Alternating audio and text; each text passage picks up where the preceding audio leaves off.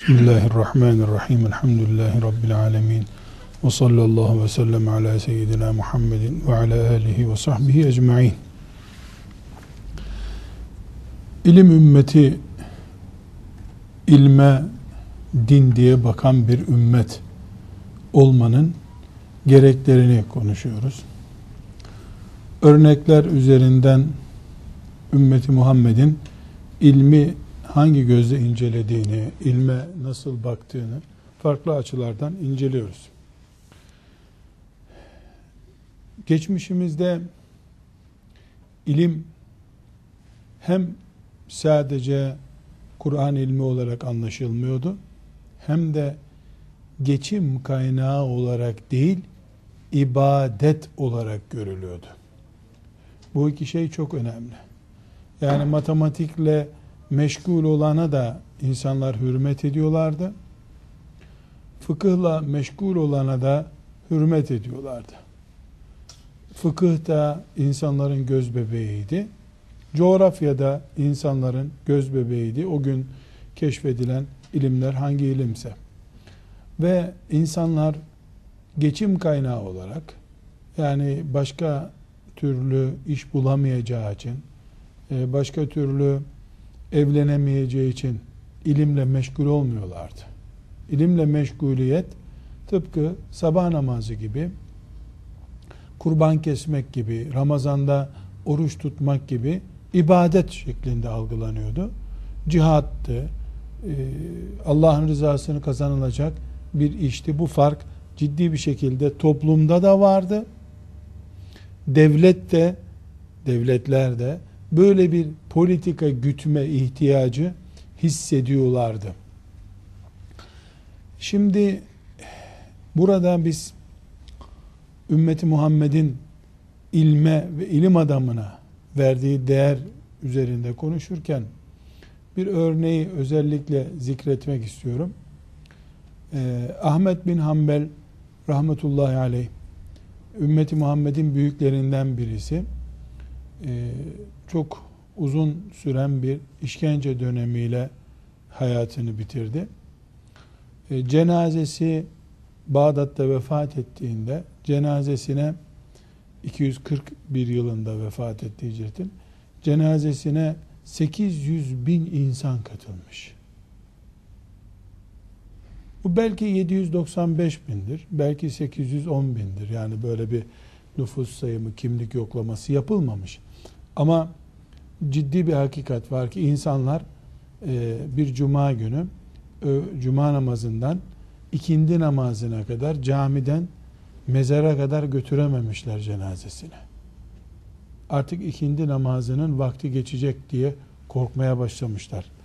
E, o derece e, Bağdat nihayetinde o gün kaç nüfuslu bir yer veya işte namaz kılınan camiyle ile mezarlık ne kadar bir mesafe böyle şimdiki şehirleri tasarlamış. Şimdi bile Bağdat İstanbul'un bir semti kadardır.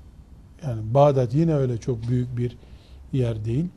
İnsanlar alaka göstermişler. Dirisine de, ölüsüne de. Burada tabi Ahmet bin Hanbel'in rahmetullahi aleyh e, ölüsüne bu alaka dirisine var mıydı acaba diye bir soru da çıkabilir karşımıza. Aynı şey dirisine de vardı. Neden? Koca Abbasi devleti ki yani o günün dünyasında en büyük e, bir iki devletten bir tanesi e, dine yeni bir şekil vermeye ya da itikatta yeni bir şekil e, dizaynı yapmaya karar verdikten sonra Ahmet bin Hanbel'in onayı olmadan ya da Ahmet bin Hanbel'i en azından sessiz hale getirmeden bunu yapamadı. Yani Abbasi devleti e, Horasan'a kadar ordu gönderen, dünyanın her yerinde en güçlü e, 3-5 devlet sayılacak olsa bir tanesi o olan. Bir imparatorluk bugünkü ifadelerle. E, içeride bir kararname çıkarıyor. Bundan sonra insanlar Kur'an hakkında böyle düşünecekler diyor. O da nihayetinde bir ilim adamı denen kitle tarafından benimsenmiş. Yani devlet kararı falan değil. Bir ilim adamları Kur'an mahluk mudur değil midir diye bir tartışma başlatmışlar. Devlet evet mahluktur diye bir felsefeyi desteklemiş. E, bunu Müslümanlara mal etmeyi istiyorlar. Genelge üstüne genelge üstüne genelge çıkarıyorlar devamlı. Ama karşılarında bir Ahmet bin Hanbel duruyor. Ahmet bin Hanbel sessiz kalsa ona da razılar. Hayır öyle değil diyor. Hayır öyle değil sözü kırbaçlandı, dövüldü, hapsedildi. Ağzından değiştirilemedi. Halk da Müslüman halk da Ahmet bin Hanbel ne derse e, onu yapacak tarzda olduğu için Ahmet bin Hanbel'i aşamayan devlet basit bir kelimeyi genelge üstüne genelge çıkardığı halde halifelik makamını temsil ediyor. Yani bu nihayetinde işgal güçlerinin bir kararnamesi değil. Hilafet makamında oturan memun e, güçlü bir adam, halife, ümmeti Muhammed adına konuşuyor. E, Ahmet bin Hanbel'in e, parafe etmediği, olabilir demedi veya sessiz kalmadığı bir şeyi Müslümanlara mal edemedi. Yani cenazesini 800 bin insan kıldı. O günkü şartlarda Bağdat'ın nüfusu ne kadar o zaman? Ee, bu sadece ölüsüne gösterilen, ölünce badem gözlü olmadı. Sağlığında da badem gözlüydü. Bu bize neyi gösteriyor? İlmin, alimin o dönemdeki gücünü ve kudretini gösteriyor. Ee, burada çok enteresan bir örnek daha var. Ee, Gulam Halil diye bir birisi var. O da Ahmet bin Hanbel dönemine ait. Ahmet bin Hanbel 241 yılında vefat etti. Ee, Gulam Halil e, denen adam e, 275 yılında vefat etmiş. Bu adam da Bağdat'ta vefat etmiş. Hatip Bağdadi kezzaptır diyor. Yani alim adam ama hadis uydurmuş. Hadis yani e, alimlerin adamdan saymadığı, zındık gördüğü bir adam. Aslında alim ama. Halk tabi onun kimliğini bilmiyor. E, ölürken vasiyet etmiş, cenazem Basra'ya gitsin demiş. Şimdi gelirken ölçmeye çalıştım. Basra ile Bağdat arası ne kadar? Yani 500 küsür kilometre gibi görünüyor. Bugünkü otoban standartlarıyla tabii kuş bakışıyla. Sırf bu vasiyet etti diye Bağdat'ta bütün dükkanlar kapatılmış, ticaret durmuş. Bu adamı tabutla yürüyerek e, Bağdat'tan Basra'ya götürmüşler. 500 kilometre. Ve e, Bağdat'ta cenazesi kırılırken Dicle'nin kenarında e, karşı tarafa geçemeyen insanlar yani yer kalmadığı için cenaze kılmaya büyük Bağdat düzlük bir yer Bağdat cenaze kılınacak yer kalmadığı için ima ile cenazesine katılabilmiş insanlar. Yani Dicle'nin bir tarafında namazı kılınıyor. Dicle boyunca ima ile saatlerce cenazesi kılınmış. Yani bu e, muhaddisimiz Ebu Davud sahtekar herif diyor. Bu adamın diyor hadis ilminde yeri yok diyor. Ebu Davud'un döneminde yaşamış meşhur Ebu Davud Cissani döneminde. Yani alimlerin sahtekar gördüğü, bunu adam yerine koymadıkları birisi ölüyor, vasiyet etti diye tabuta konuyor. E, o tabutta şimdiki tabut değil de düz bir tahta bir, bir iple bağlanmıştır. E, o zamanki şartlarda omuzda 500 küsür kilometre mezarına götürülüyor. Bu sadece bir alimin velev ki Ebu Davud'un gözüyle kezzap uydurmacı bir adam, sahtekar bir alim bile olsa ilmin değeri var. Resulullah sallallahu aleyhi ve sellemin e, naaşının toprağa konmasından 260 sene sonra ilim hala güçlü. Alemin sahtekarı bile değerli. Alemin sahtekarı bile değerli. Bir sahtekar yani uydurmacı, hadis uyduruyor diye tenkit edilen bir adam 500 kilometre omuzlarda taşınıyorsa, o vefat etti diye dükkanlarını kapatıp insanlar saatlerce onun cenazesini kılmak için uğraşıyorlarsa, Ebu Hanife'ye ne yaptıklarını, nasıl değer gösterdiklerini e, artık e, yani anlamak için böyle e, mucit birisi kafaya da sahip olmak gerekmiyor. Sahtekar bir alime ya da uydurmacı bir alim ki insanlar tabi bunun e, ilmi kimliğini bilmiyorlar. Bakıyorlar sarıklı takva, hadis okuyor, hadis söylüyor.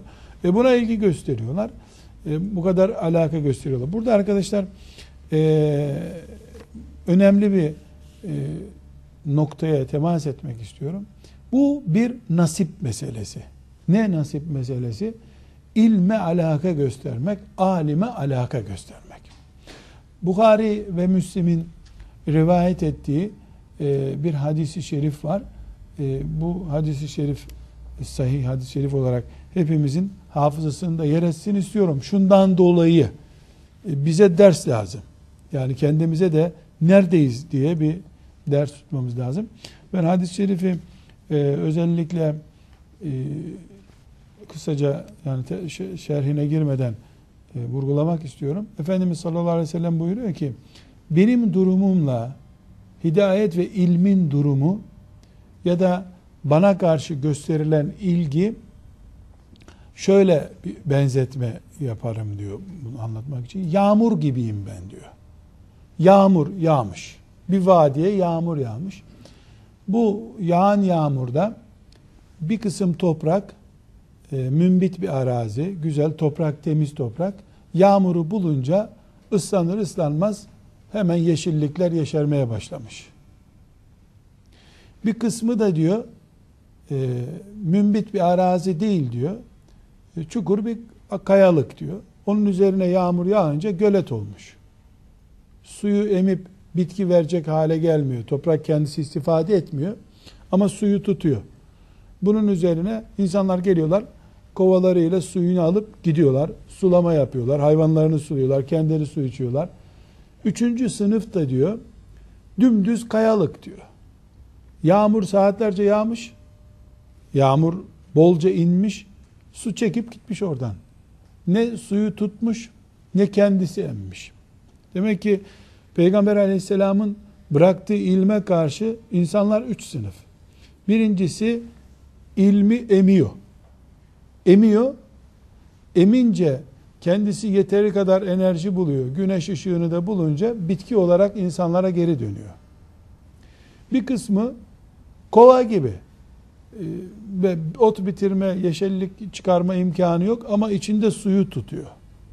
Bir kısmı da düz kayalık gibi hiç su tutmuyor, suyu emmiyor. İnsanlar bu üç durumdaki e, örnekte neyse bana karşı öyledirler diyor. Yani bir kısmımız Peygamber aleyhisselam efendimizden alıyoruz, kendimiz istifade ediyoruz e, ve onun ümmeti olan insanlar bizden istifade ediyorlar. Ebu Hanife gibi adamlar. Bir kısmı suyu emmiyor. Ama kova gibi tutuyor. Bitki bitecek başka yerlere taşıyor. İnsanlar gelip oradan kovayla suyu alıyorlar. Yani gölet oluyor orada. E kendisi ondan istifade etmiyor. Ama her halükarda birileri ondan gene istifade ediyorlar. Bir kısmı da düz kayalık gibi ne kadar yağmur yağarsa yağsın yosun bile tutmuyor. Boş. Yani insanlar dinliyorlar ama e, istifade etmiyorlarsa eğer ve ondan bir şey almıyorlarsa Peygamber Efendimiz sallallahu aleyhi ve sellem ona benzetiyor. Hepimiz bu üç örnekten hangisi olduğumuzu e, tahlil etmemiz lazım. Peygamber aleyhisselamdan bize gelen hadisler, Kur'an'dan aldığımız ayetler, öğrendiğimiz fıkıh bizde yeşeriyor mu?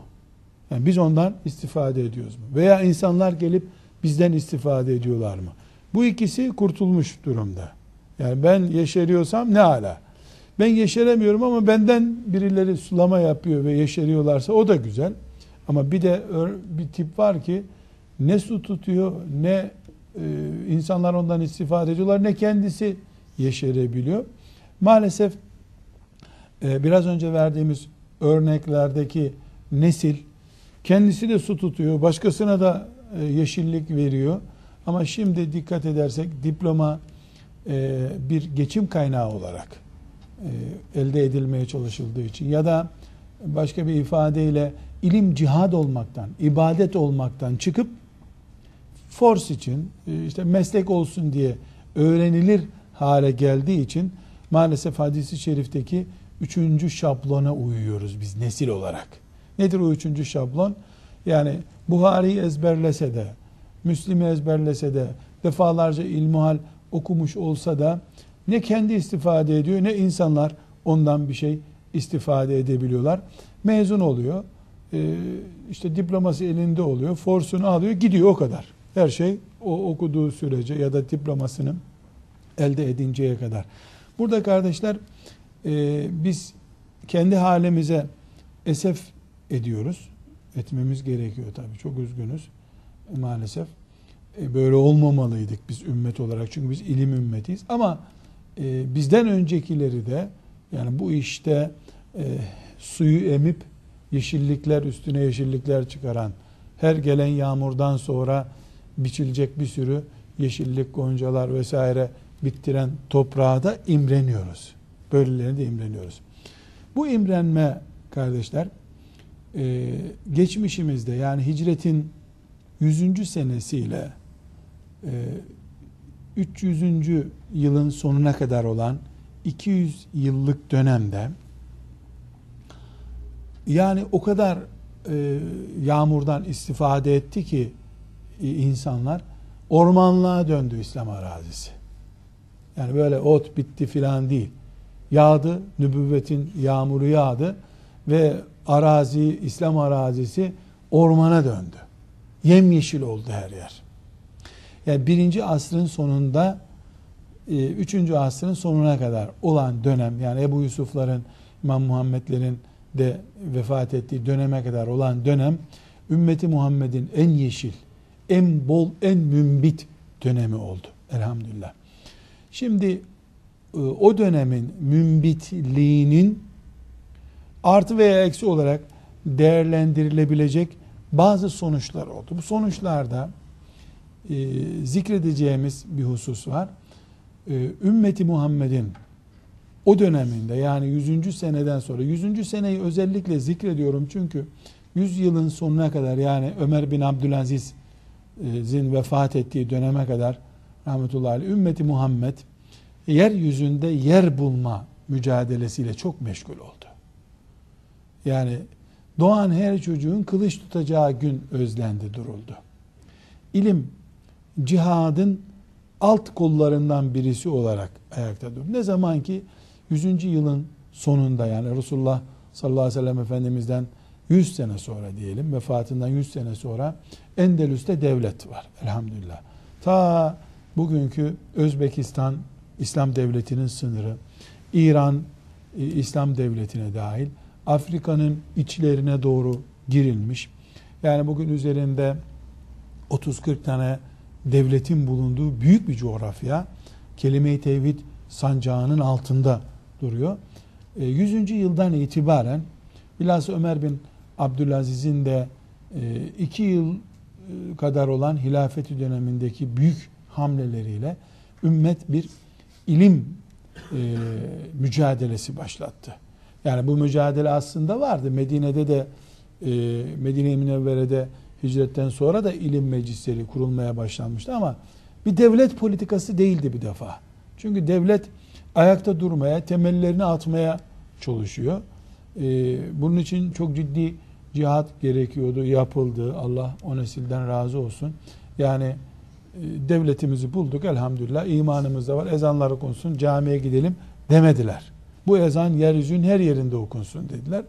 Medine'nin etrafı 3000-5000 kilometre uzatılınca, büyülünce Medine güvende kaldı. Eğer ashab-ı kiram e, Medine'yi fethettiler, Medine'de kaldık deniz. Yani Medine'nin 300-500 kilometre etrafında kalınsa e, Medine'nin işgal edilmesi, oradaki fidanın kurutulması çok daha kolaydı. Ama Özbekistan'dan Endelüs'e kadar e, ve Afrika'nın işlerine kadar büyük bir alana, daire büyüyünce Medine'ye gelmeye 1400 senedir kimsenin fırsatı olmadı. Coğrafi ve fiziki gerekçeler olarak söylüyoruz. Allah korudu, koruyacak kıyamete kadar ayrı bir konu.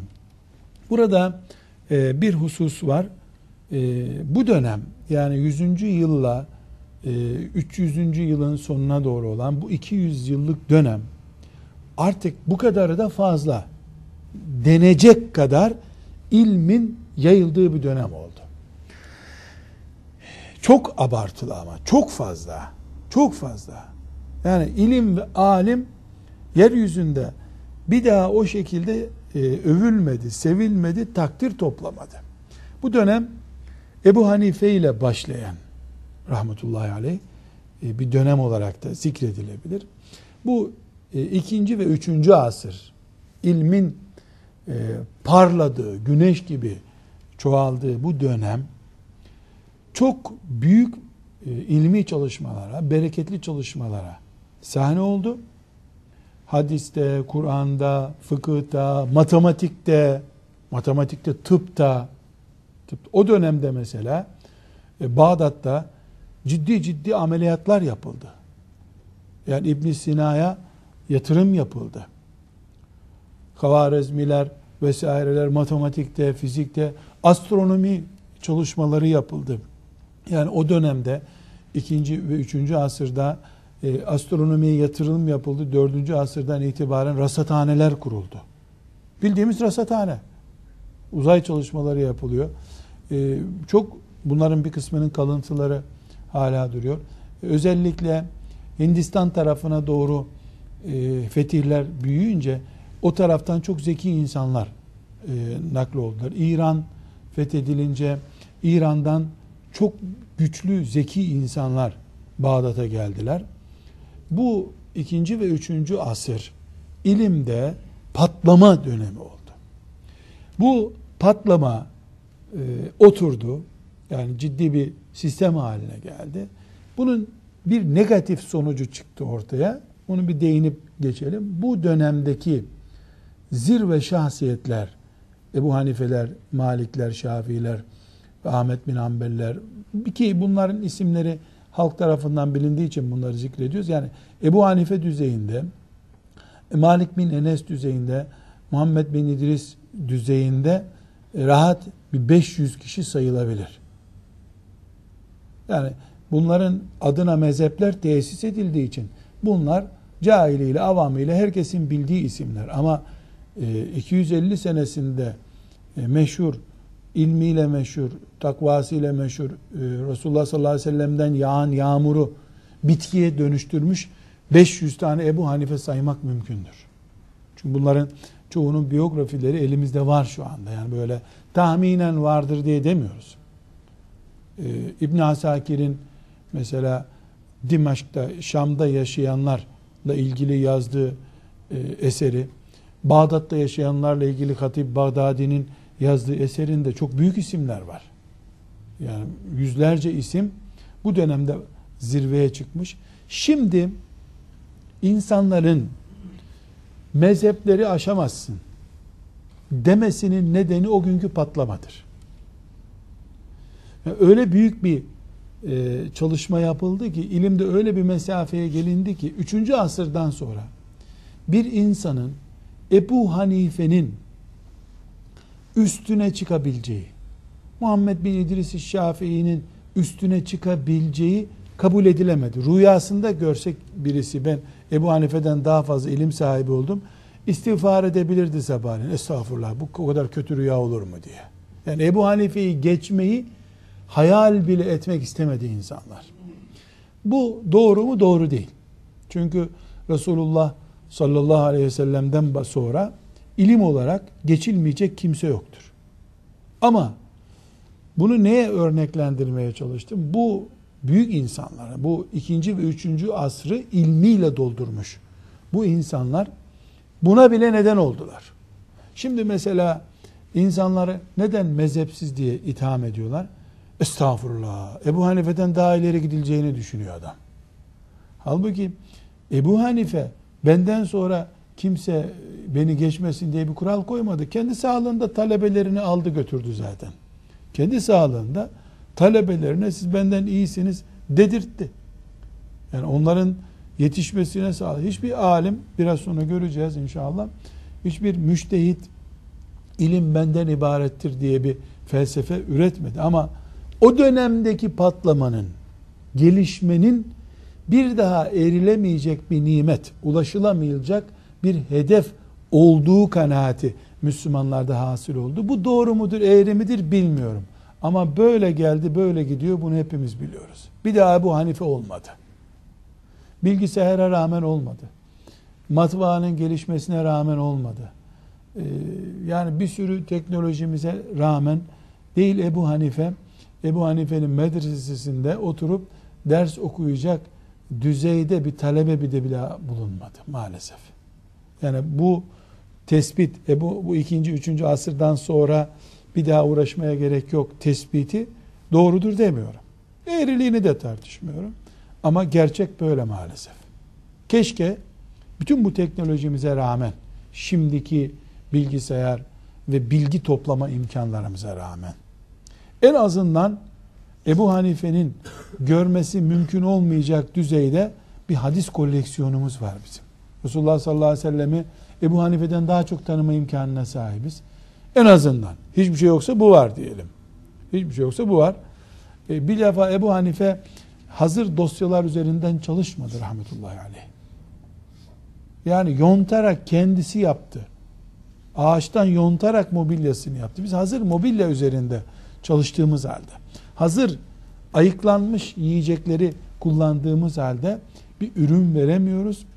E bunun nedenlerine başka e, zamanlarda değer, e, değineceğiz inşallah.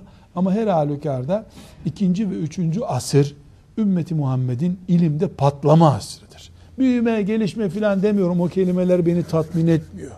Hani bir e, güneş patlamasından filan bahsediliyor da patladı da işte dünya oluştu filan. Sırf Allah yarattı dememek için güneş patladı. Yok o enerjiden şu oldu bu oldu filan diyorlar. Yani ilimde benzetmek için söylüyorum. E, bu dönem ikinci, üçüncü asır patlama dönemi ümmeti Muhammed'de. Vurgulamama tekrar e, değinmekte fayda var.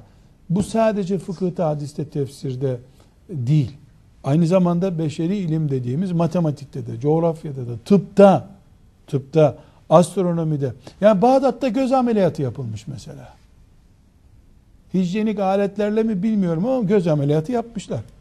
Ameliyat yapmışlar, adamın gözü iyi olmuş. Yani bu böyle masal olarak menkıbe değil. Zira yaptıkları aletler var ortada. Ameliyat yaptıkları aletler müzelerde şu anda. E, e, ameliyat yapmışlar. Yaptıkları ameliyatın tutanaklarını tutmuşlar. Hasta şu halde geldi. Ameliyat ettik. Şu sonuca geldi. Bununla iftihar ediyoruz. İkinci ve üçüncü asrın e, patlamasından dört büyük insan kardeşler tarihe mal olmuş. Ebu Hanife ardından Malik bin Enes onun ardından Muhammed bin İdris, onun ardından da Ahmet bin Hanbel. Bu dört insan o dönemdeki binlerce sivrilmiş şahsiyetin arasından sıyrıldılar. Ama bu sıyrılma tarihin sıyırmasıyla ortaya çıktı. Hiçbiri bir ödül töreni yapıp ya da devletten onay alıp bundan sonra bir numaralı adam belgesi diye bir belge alarak yola çıkmadılar. Kendilerini ilme ve Allah'a adadılar. Allah da onların samimiyetine, ihlasına ödül verdi. Dünyada ödül aldılar. Hani hadisi şerifte, Müslim'in hadis-i şerifinde Efendimiz sallallahu aleyhi ve selleme sahabi soruyor. Ya Resulallah riyadan korkuyoruz biz ama bir iyilik yapıyorsun, bir güzellik yapıyorsun. İnsanlar teşekkür ediyorlar. O da mı bizim için yani tehlikeli diye sorduğunda Efendimiz Aleyhisselam ne buyurmuş? Yok o Allah'ın ön avansı demiş. Kulunu dünyada da ödüllendiriyor. Yani Ebu Hanifeler, Malikler, Muhammed bin İdris, Şafiiler, Ahmet bin Hanbeller ve onların e, peşinden o silsileyi devam ettiren büyük patlama kadrosu böyle bir devletle uğraşarak yani devletin gücünü kullanarak ya da medyatik bir güç kullanarak bu şöhrete ulaşmadılar. Bilakis, bilakis e, Ebu Hanife zindanda vefat etti. Ahmet bin Ambel kırbaç izleri altında öldü gitti. Malik bin Enes e, rahmetullahi aleyh e, Medine-i Münevvere'de işkence gördü. Resulullah'ın şehrinde işkence gördü. Sırf takvasından ve siyasete taviz verme işinden dolayı. Derler ki Muhammed bin İdris e, bu dört büyük insanın arasında kırbaç yememiş birisidir. Lakin onun hayatında da Yemen'de canını zor kurtarıp Mısır'a kaçma var. Yani iki gün daha Yemen'de kalsa o da kırbacı yiyecekti. Çünkü bu insanlar ilmi cihat olarak gördüklerinden bedelini ödedikleri bir e, ilim mücadelesi yaptılar ve ünvan kazandılar. Diplomayla veya e, siyasi güçle, devlet otoritesiyle değil, kalemlerinin, takvalarının ve gayretlerinin karşılığını aldılar. Şimdi bu dört insan ya da bizim deyimimizde dört mezhep. Bu dört mezhep insanı bugün yaşıyorlar. Allah'ın izniyle kıyamete kadar da yaşayacaklar. Yani ne laiklik mücadelesi Ebu Hanife'nin gücünü kaldırdı. Ne de e, e, fikir emperyalizmiyle e, ayakta duran yani dış güçlerin desteğiyle ayakta duran Adana İlahiyat Fakültesi denen veya ilmi araştırma merkezleri denen ya da kendi ülkelerinde kurdukları oryantalist enstitüler vesaireler Müslümanların ülkelerinden götürüp kendi ülkelerinde okuttukları talebeler hiçbir Ebu Hanife'nin gücünü kırpamadı. Ebu Hanife hala güçtür elhamdülillah. Ahmet bin Hanbel hala güçtür. E, Şafii hala güçtür. E, İmam Malik hala ilim otoritesidir elhamdülillah. Yani bu dört büyük şahsiyet ve bunların etrafında oluşan mezhepleşme keşke olmasaydı e, dememizi gerektiren bir hata değil. Bu İslam'ın e, rengarenk olan çiçek bahçesidir. Yani o çiçekten bu çiçekten hepsinden Allah ümmeti Muhammed'in bahçelerini açıttırmış. Bir de burada e, tarih boyunca filancanın mezhebi diye anılmayacak beşinci bir mezhep daha vardır aslında. Bu mezhebi biz e, selefilik olarak isimlendirebiliriz. E, ama selefilik filancanın mezhebinden e, devam etmemiştir. Hanefiler arasında da, Şafiler arasında da, Ahmet bilhassa Ahmet bin Hanbel'in bağlıları arasında bu dört mezheple kendisini bağlamayan, bu dört insanla bağlamayan direkt Resulullah sallallahu aleyhi ve sellem Efendimiz'e e, ulaşma gayretinde olan bir ekol daha var. Bu ekolü de batıl olarak e, adlandıramayız. Selefilik batıl bir ekol değildir. Ancak selefiliği suistimal eden, yani Ebu Hanife'yi geçip kendisini Ebu Hanife yerine koyan bir laubali kadro tarih boyunca hep bulunmuştur. Bu dönemde de bulun. Bunlar bazen mealci olarak adlandırılırlar. Bazen e, benzer bir isimle anılırlar. E, ama her halükarda e, suistimal edilen bir ekoldür diye biz bunu yok sayamayız. E, yine yok sayamadığımız altıncı bir ekol daha var. E, buna da zahiriye mezhebi deniyor. Bu da tarihte vardı. Yakın döneme kadar var oldu. Eserleri hala yaşıyor. Ee, İbn Hazm isimli Endülüslü bir zatın izinden devam ediyor. Şu anda e, Selefiliğin içine girmiş, o iç, o potada erimiş gibi duran bir ekoldür. Zahirlik ekolü. Bunlar e, özellikle ayet ve hadisin dışında bir şeyi kabul etmeme. E, ayet ne diyorsa, hadis ne diyorsa o kadar. Onun ötesine gitmeme şeklinde özetlenebilecek bir ekoldür. Ama e, bu altı ekol yani dört büyük imam Selefilik bir isim üzerinde yürümüyor genelde. Farklı isimlerle devam ediyor. Ve Zahiriye ekolü. Bu altı ekol dini e, bugüne kadar getirdi elhamdülillah. Bunlardan biz e, hangisindeniz? Mesela ben e, hangi mezheptenim e, gibi bir soruya cevap vermem gerekiyor. Ben herhangi bir mezhepten değilim. Çünkü bir mezhebi tutmak, Ebu Hanifeci olmak, Hanefi mezhebinden olmak, Ahmet bin Hanbel'den yana olmak bir kudret göstergesidir. Ben Hanefiyim elhamdülillah diyen ya futbol takımı tutar gibi Hanefi tutuyordur. E, ilim ve din futbol takımı gibi tutulmaz.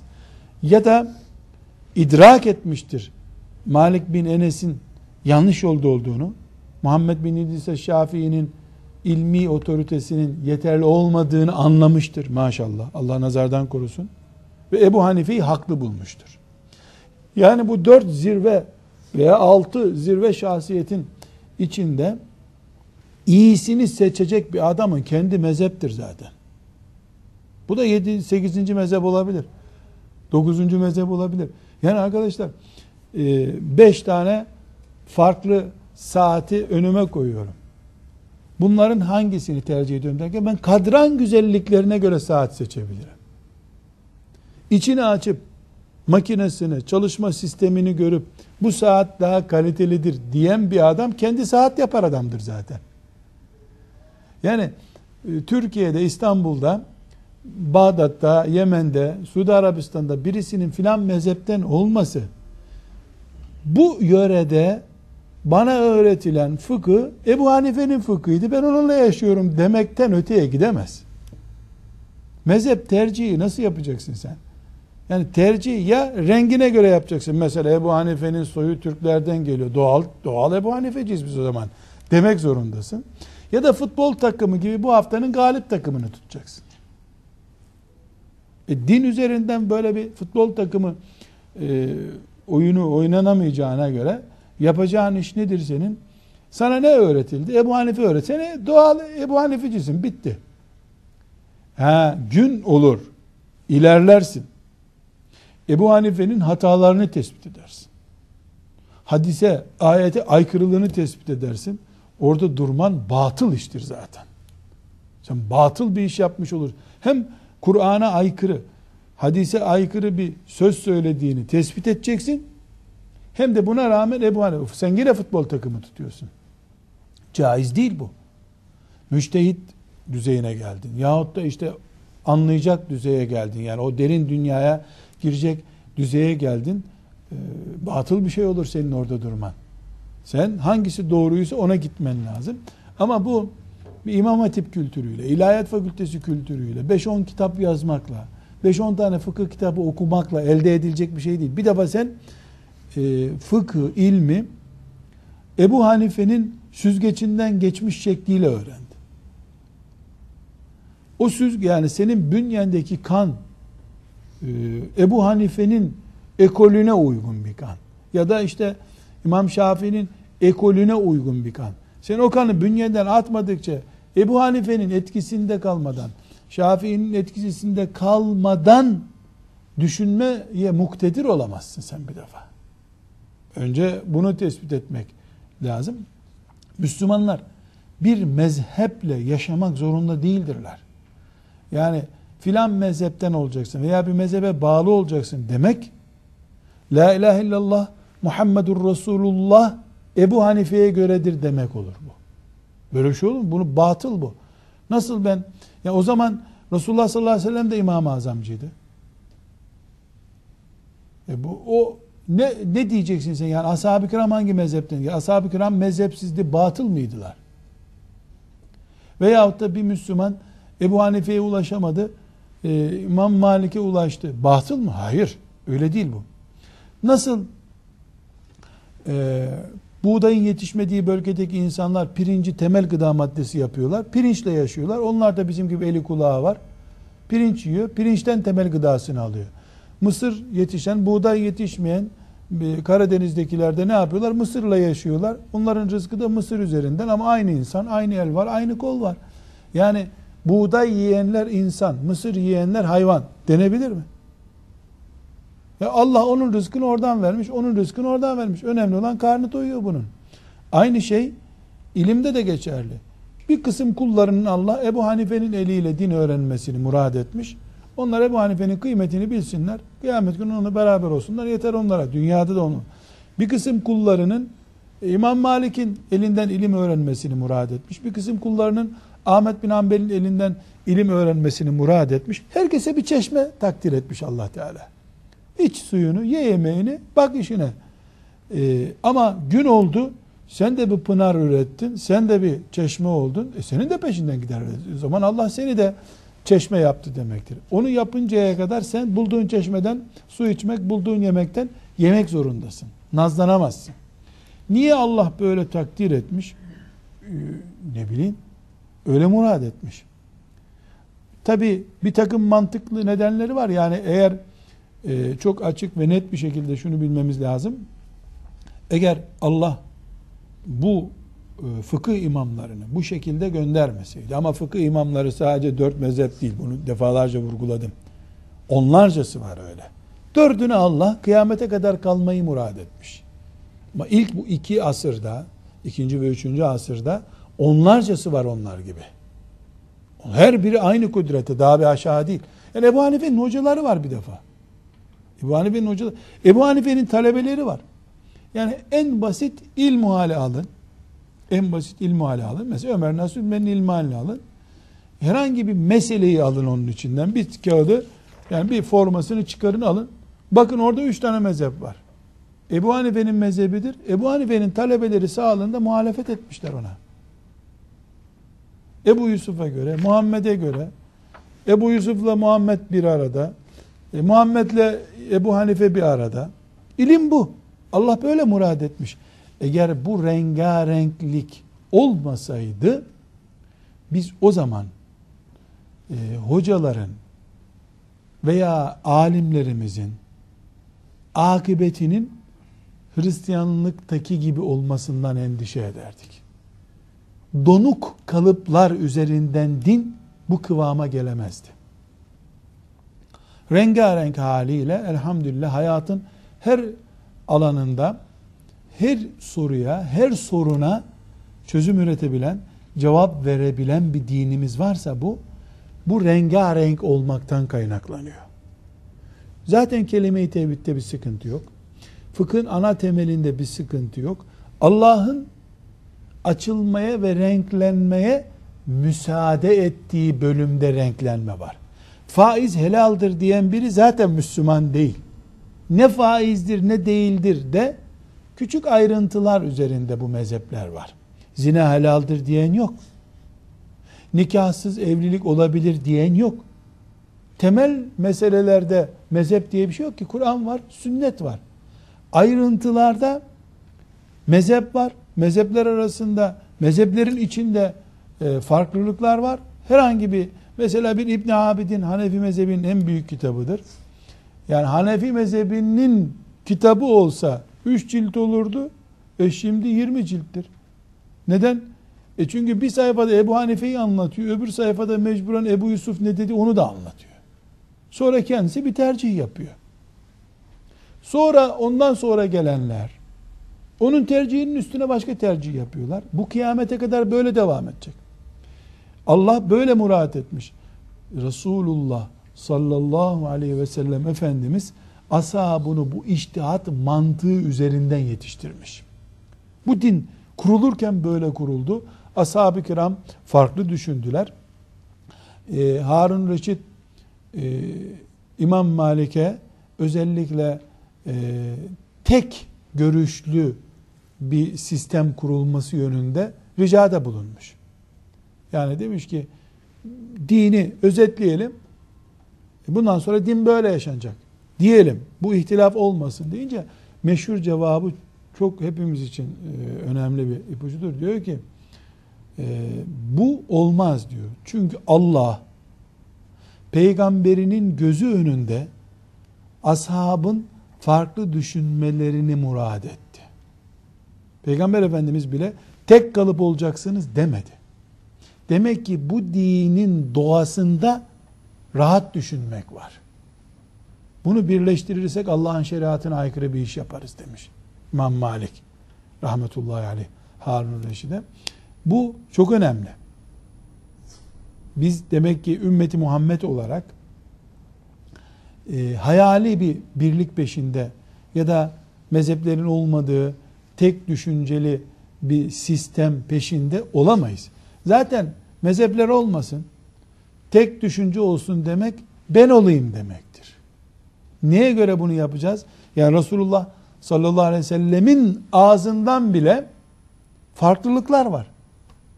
Peygamber aleyhisselam efendimiz bile e, şu zamanda söylediği şeyi değiştirip bu zamanda başka türlü söylemiş. Yani bu din rengarenk her insana, her zemine, her mevsime hitap edecek kıvamda olsun istemiş Allah. Bunun dışında bunu kimse taşıramaz. Yeri gelmişken arkadaşlar bu dört imamın yani bu dört mezhep sahibinin üzerinden e, bazı tespitler yapmamız gerekiyor. Ki biz yani körü körüne böyle basa basa söyleyeyim körü körüne Ebu Hanifeciliği batıl buluruz. Bu şirki kökten yasaklamış İslam'ın mantığına aykırıdır. Ebu Hanife'nin fıkıh profesörlerinin elinde bir üst profesör gibi görülüp istenildiği gibi tenkit edilmesini de edepsizlik görürüz. Biraz sonra zikredeceğimiz nedenlerden dolayı. İlahlaştırmak batıl. Hoca düzeyine indirmek de batıl. Yanlış bir şey. Bunun ortası nedir? Sen dinini hangi mezhepten sana öğretti? Annem baban neye göre öğretti sana? Ebu Hanife'nin çizdiği çizgiler. Sen Ebu Hanife'ye göre. Senin nikahın ne üzerine kırıldı? Ebu Hanife'nin mezhebi üzerine. Sen öyle yaşamak zorundasın. Oradan buraya sıçramak mıçramak yok. Bu eğlence olur. Keyfine. Şu mezhebe geçip diş dolgusu mu yaptırayım? Otur oturduğun yerde. Çektir dişini keyfine bak. Diş değiştirirken filan mezhep, banyo yaparken filan mezhep, evlenirken filan mezhep. Bunun adı telfiktir. Yani e, montajcılık diyelim. Montajcılıktır. Bu dinle oynamaktır. Ekonomide Ahmet bin Hanbel'e uyuyor. Filancı da filancı öyle bir şey olmaz. Din neye göre öğrendiysen öyle devam edersin. Günün birinde sen de Kur'an ve sünnetle amel edecek kıvama gelirsen ne mutlu sana ümmetimizin gözü aydın olsun. Senin gibi bir müştehit kazanmış demektir. Elhamdülillah. Ona hamd ederiz. Bunun ötesinde ne olur? Ümmetin karşılaştığı e, belvai umumi denen yani bütün ümmeti abluk altına almış sorunlar var. Bu mesela bankasız olmuyor. Mesela tıpta bazı uygulamalar olması gerekiyor. Mesela e, Müslümanlar kadın doktor yetiştirmeleri gerekiyor. Kadınlara ait e, caiz olmayacak ortamlarda tıp öğretiliyor. Bu tip meseleler olur. O zaman Müslümanların bu çağda yaşayan fakihleri toplanırlar. Her ne kadar Ebu Hanife olmasalar bile o mezhepte mi buldular? E, bu mezhepte mi? Zahiriye'de mi buldular? Selefiye'de mi buldular? Asap'ta mı buldular? Bize bir yol gösterirler. O yolu biz amel ederiz. Yani biz Ebu Hanife'nin e, kulları değiliz. Ebu Hanife'nin talebeleriyiz. Eğer bize Ebu Hanife'de değil de Süfyan-ı Sevri'de bir çıkış yolu gösterilirse e, onunla amel ederiz. Veya İbni Hazm'den bir çare bulursak bunu din, dinimizi sulandırmak için değil, naçar kalışımıza, çaresizliğimize karşı son çare olarak bulursak bunun adı oynamak değil, bunun adı dinimizi son noktasına kadar uygulamaktır. Buna bir sakınca yok. Kardeşler bu dört büyük insanla ilgili özellikle ilahlaştırmayı batıl gördüğümüzü ama bir ilahiyat profesörü düzeyinde gördüğümüzü de e, batıl gördüğümüzü de özellikle vurgulayarak sözlerime başlıyorum.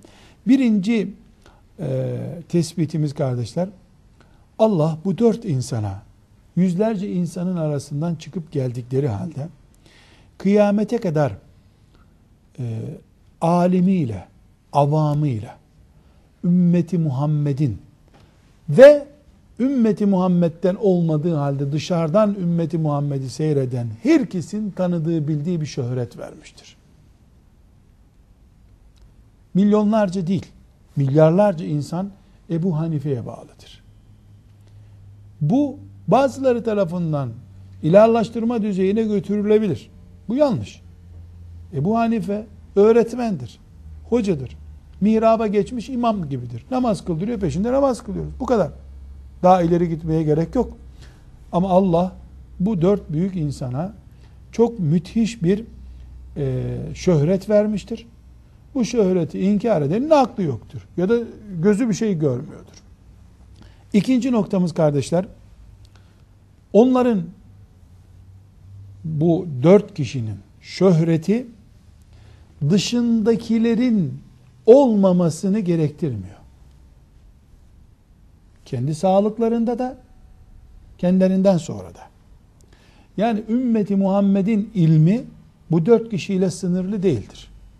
Veya bu dört ek, e, ekolle ilgili bir dairenin içinde değildir. Ümmeti Muhammed'in ilmi, ameli bu dört kişiden daha büyüktür. Şu kadar ki bu insanlar, bu dört kişi yoğunluğu oluşturmaktadırlar. Asıl kitleyi oluşturmaktadırlar. Kabe'de e, tavaf eden bin kişi çıkarılıp alınsa bunlardan rahat 900 tanesi bu dört kişiden bir tanesinin peşinden gitmektedir. Diğer 100 tanesi şu veya bu isim kullanıyor. Yani sevad-ı azamımız bu ümmeti Muhammed'in e, kitlesi e, büyük kalabalığı bu dört kişinin imamlığına razı olmuştur. Bu hadisi şerifi bize hatırlatıyor. Bu ümmet sapık bir şey üzerinde ittifak etmez. Benim ümmetim sapıklıkta söz birliği yapmaz diyor sallallahu aleyhi ve sellem. Sapık olmaz değil. Yani ümmetin içinden de sapıklar çıkar. Çıktı da nitekim. Yani eroini, haşhaşı ibadet diye yiyen içen insanlar da çıktı. Ama böyle bir söz birliği olmaz. Eğer bu dört insanın üzerinde söz birliği olmuşsa asırlardan beri sadece 5. 6. asırda da değil. Yani 1200 senedir insanlar Ebu Hanife diye birini izliyorlar. 1150 senedir Ahmet bin Hanbel diye birini izliyorlar. Ve kitaplarından istifade ediyorlar. Eğer böyle bir şey gerçekleşmişse bu ümmetin söz birliğidir. Her ne kadar ümmet bu dördü demek değilse de ümmeti Muhammed'in yoğunluğu bu dört kişiden ibarettir denebilir. Bu onlara taassubu ve suizanlı caiz kılmıyor. Yani siz bizi yıllardır sömürüyorsunuz ey dört kişi demek suizandır. Bunu batıl görürüz, terbiyesizlik görürüz. En azından milyarlarca insanın e, onun mezhebiyle amel etmesi, onun mezhebine göre nikah kıyması, onun mezhebine göre namaz kılması, onun mezhebine göre orucunun bozulup bozulmadığını düşünmesi, onun mezhebine göre cihad etmesi, onun mezhebine göre devlet kurması. Yani en azından milyarlarca mezardaki müminin e, yaptığı işe saygısızlık görürüz bunu. Ama taassup da caiz değil. Bu taassupla neyi kastediyorum? Yani mesela Ebu Hanife'ye bağlı, onun mezhebinden olan bir Müslümanın bir Şafii'yi görüp bunun yanında namaz kılsam mı, evde gidip kılayım daha iyi demesi de e, çok büyük saygısızlıktır, terbiyesizliktir. Böyle bir şey İslam'da olamaz. E, bir özel hatıramı zikretmek istiyorum. Türkiye'de çok hepinizin bildiği bir isim, bir hoca efendi. Harem-i Şerif'te teravih kılıyoruz. Hanbeli mezhebinde e, selam veriliyor vitirde. Üçüncü rekata tek başına kalkılıyor. Daha doğrusu hemen hemen her mezhepte vitir farklıdır. Diyeyim. Şimdi teravih kıldık. O Hoca Efendi ile beraber teravih kıldık. 20 ee, rekat bitti.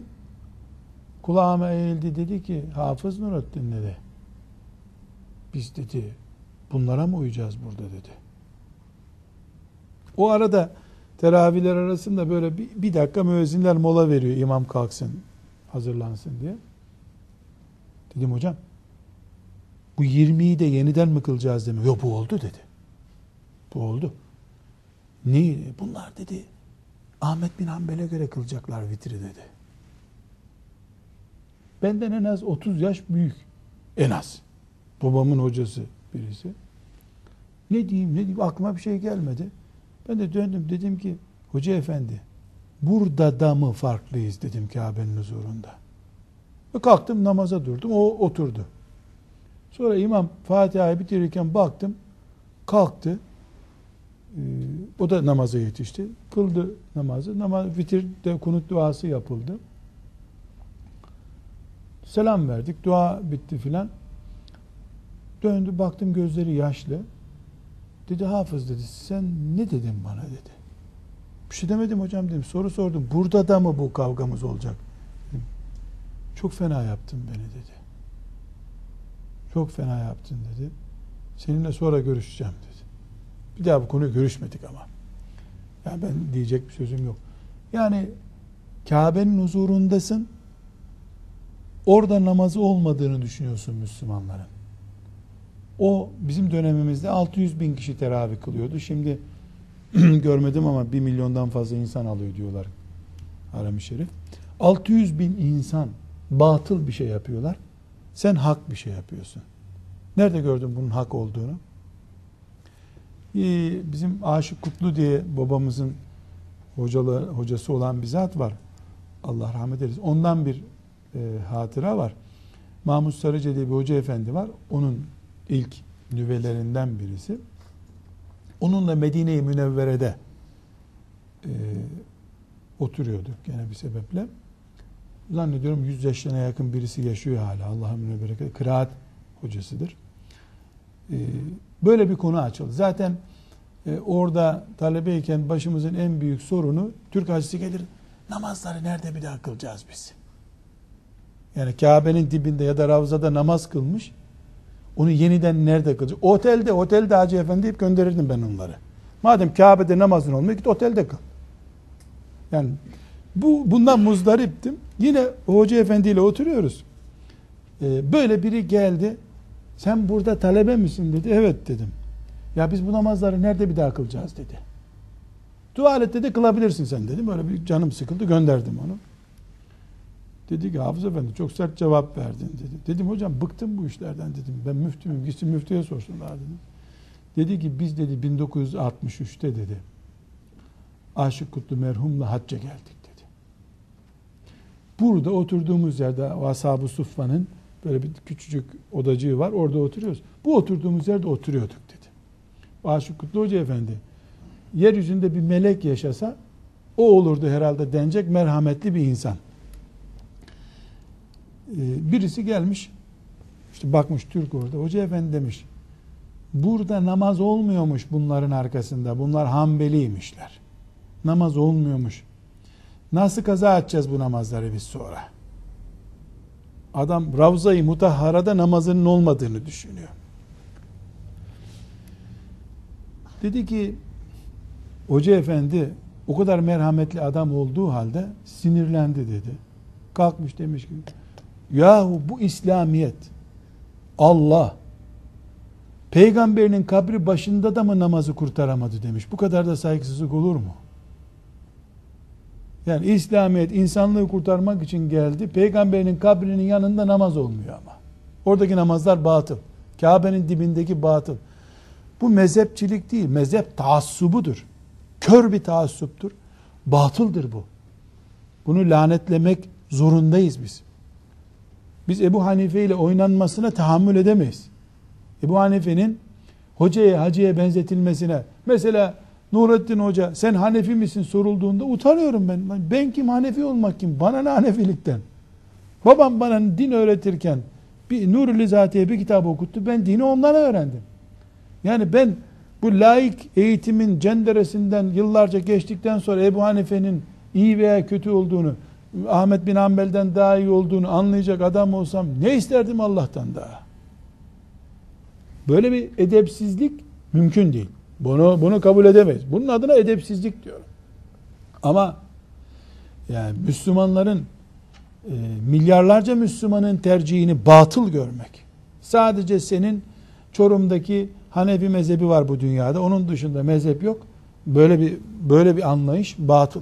İnsanlar e, hakla hukukla alakası olmayan adına uyduruk mezhep denen camiye bile gitmemeyi kendilerine din kabul edenleri bile mezhep saymaya başladı da. Hak saymaya başladılar da.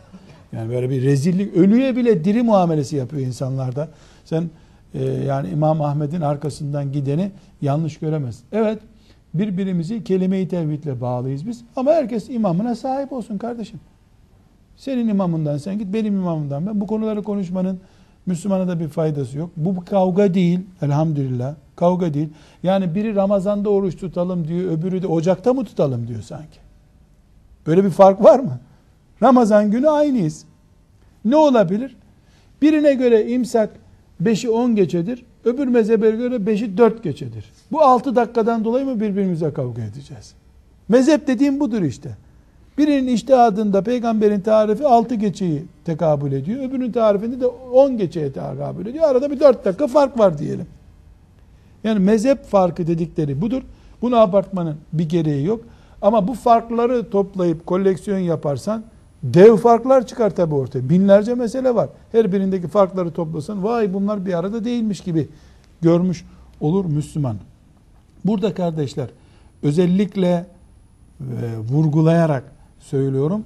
Mezhepler üzerinden yani bu dört büyük insan üzerinden taassup da yanlıştır. Onları ilahlaştırmak da yanlıştır. E, aynı şekilde onlar üzerinden suizan yapmak da yanlıştır, edep dışıdır.